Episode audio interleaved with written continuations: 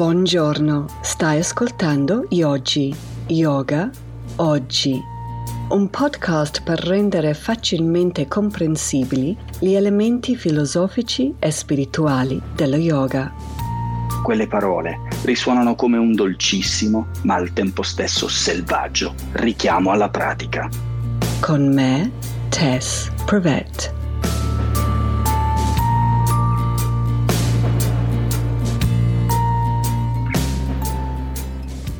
Quando Netflix può essere utilizzato invece della meditazione?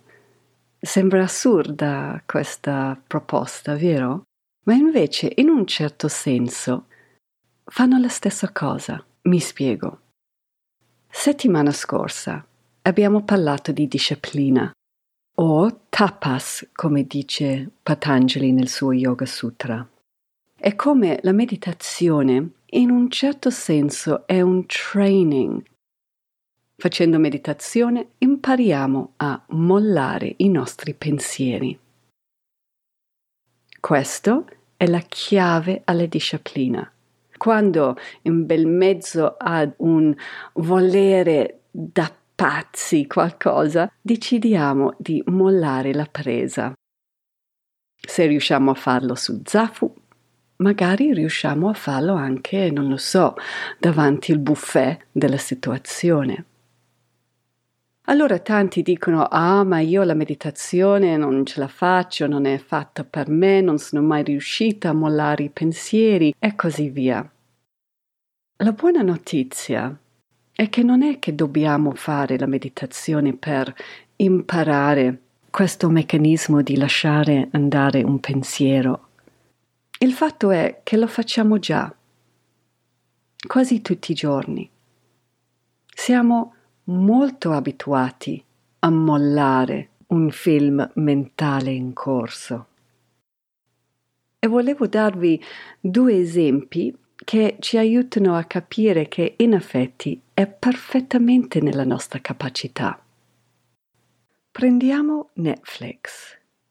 Noi paghiamo un abbonamento per guardarlo, paghiamo per vedere dei film e dei telefilm.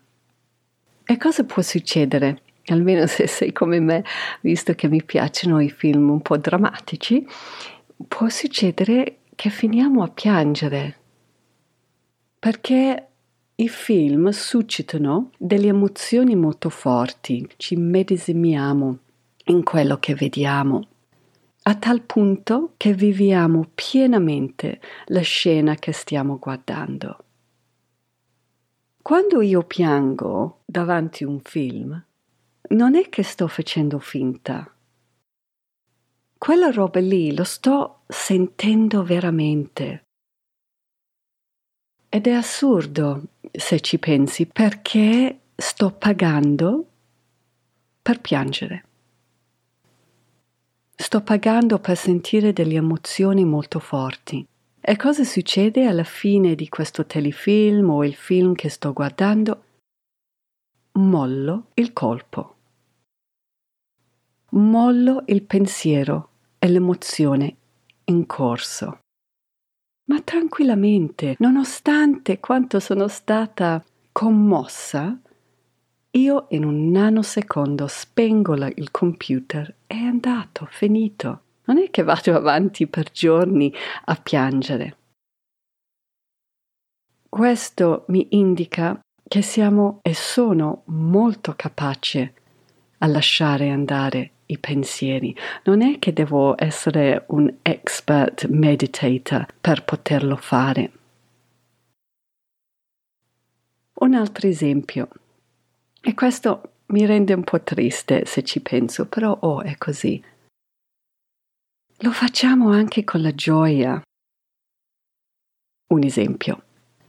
L'altro giorno era particolarmente freschino e io indossavo un golf a V, perciò avevo tutto il collo nudo e sentivo proprio freddo nelle ossa. Allora mi giro, vedo la mia sciarpa e lo metto intorno al collo. Ah, e lì sono stata benissimo. ho avuto questa sensazione di, di, piacere dovuto proprio alla morbidezza di questa sciarpa, al calore contro la pelle. Era un momento, direbbe Stephen Cope, di piacere senza avidità, puro. Non puro paragonabile ad innocenza, puro come non inquinato. Allora ero lì con la mia bella sciarpa, godendo questi nanosecondi di piacere, quando boom, mi entra subito un pensiero del tipo Cosa stai facendo? Basta, eh? Sei già in ritardo. Hai cose da fare. E mi sono detto, ma è possibile? È possibile che non mi posso neanche restare fermo per qualche momento con questa mm, bellissima sensazione di piacere. Come mai? Le ragioni sono due. Uno, perché quando mi sento così subentra un pizzico di senso di colpa. Non so come mai, come se non abbiamo il diritto di lasciarci andare nelle sensazioni belli. L'altra ragione è che forse mi prendo troppo sul serio, no? Io sono una persona importante, io ho delle cose da fare, le cose da spiegare, non posso mica stare qui a divertirmi, rilassarmi, come se la gioia non fosse compatibile con la serietà. La gioia non è solo per bambini. Non vuol dire che siamo immaturi. Non so se siete come me, ma noto che io sono estremamente capace a mollare il mio pensiero quando abbiamo a che fare con la gioia. Vuol dire che abbiamo questa capacità. Non è che dobbiamo per forza fare la meditazione, anche se questo ci può aiutare, almeno secondo me, tantissimo. Mi piace molto quello che ha condiviso Ram Das, questo insegnante spirituale fantastico che purtroppo non, non è più con noi, che nel suo libro Polishing the Mirror dice anche dopo che abbiamo praticato molto, non è detto che non ci saranno più desideri. Anzi, è molto probabile che ci siano, ma non saremo più attaccati a questi. Mi dà molta speranza questo, perché non è che voglio perdere tutti i miei desideri, anzi, però non voglio essere neanche schiava. Non voglio che i miei desideri dictate le mie decisioni, ad esempio. Allora volevo lasciarvi con due pratiche questa settimana. Uno ha a che fare con la gioia. Quando nell'arco della giornata stiamo facendo le nostre cose, di essere vigili per accogliere questi momenti di piacere, tra virgolette, puri. E uno potrebbe dire, ma sì, ma tu hai avuto quell'esperienza lì della sciarpa, ma ti è venuto fuori così, spontaneamente, e se non mi viene... La buona notizia è che possiamo anche instigate questi avvenimenti. E una cosa che faccio che mi aiuta è guardare su, guardare verso il cielo, perché quando guardo su vedo il colore del cielo, le nuvole, la luce, gli uccelli, mi viene da ridere perché sembra una cosa molto hippie, però a me funziona subito. Percepisco una, una sensazione di grande benessere E stiamo lì un attimo a perderci in quel momento.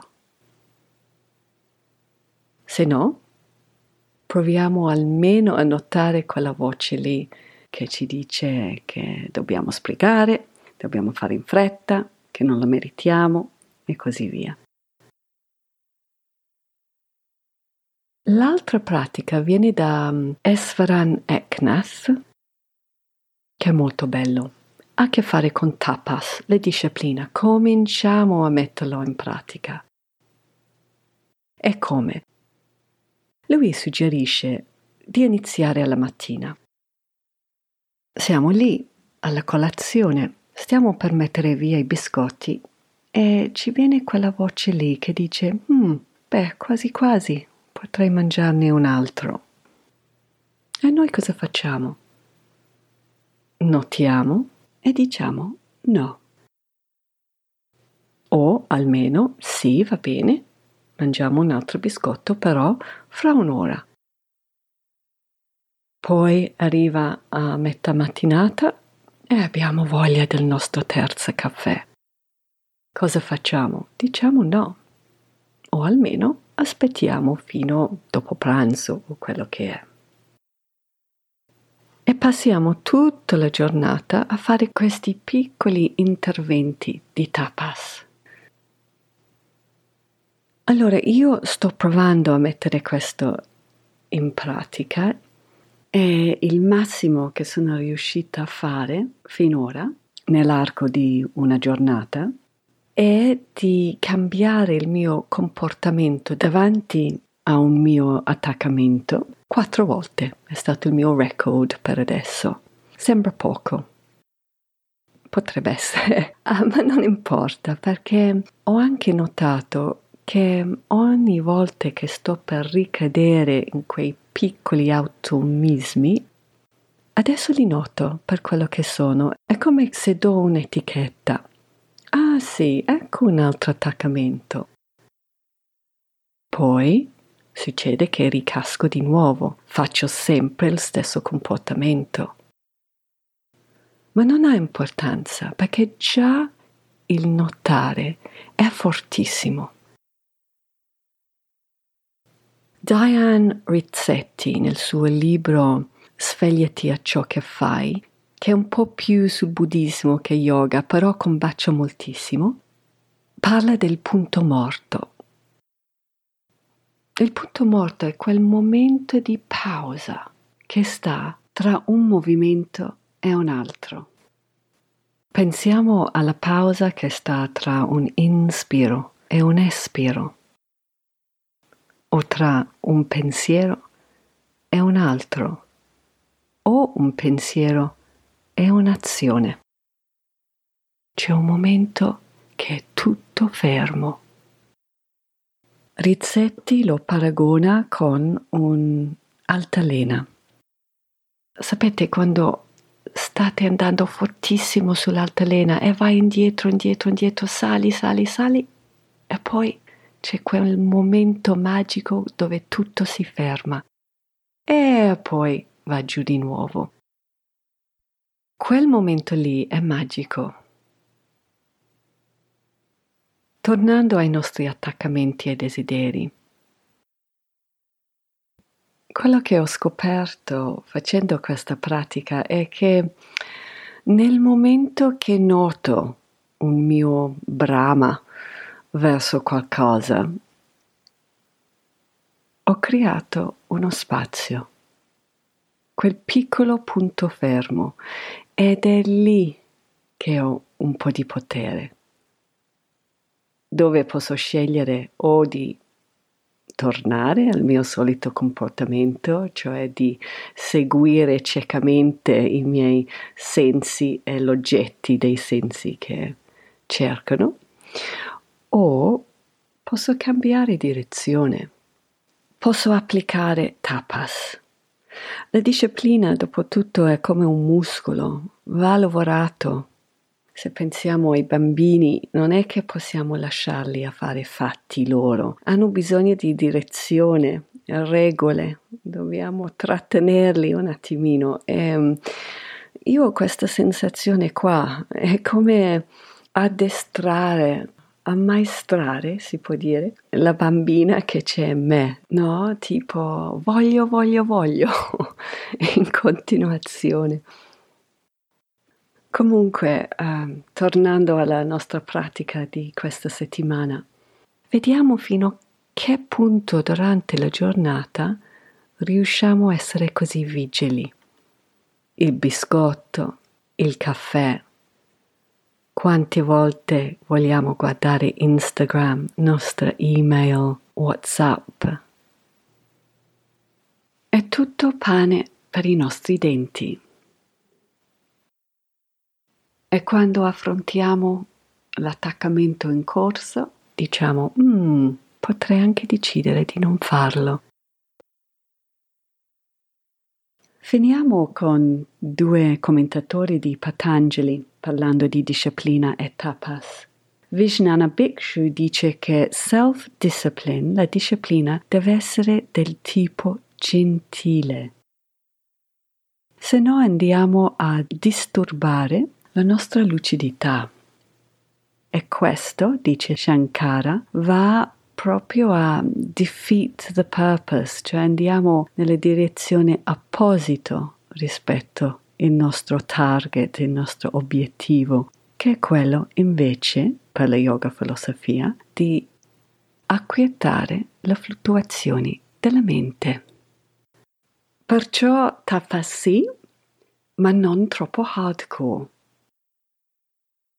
Bene, se vi è piaciuto questo episodio vi invito di subscribe e di condividere. Grazie.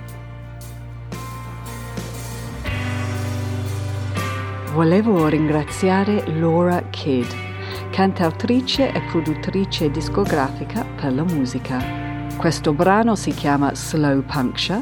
Per sentire di più vai a shemakeswar.com.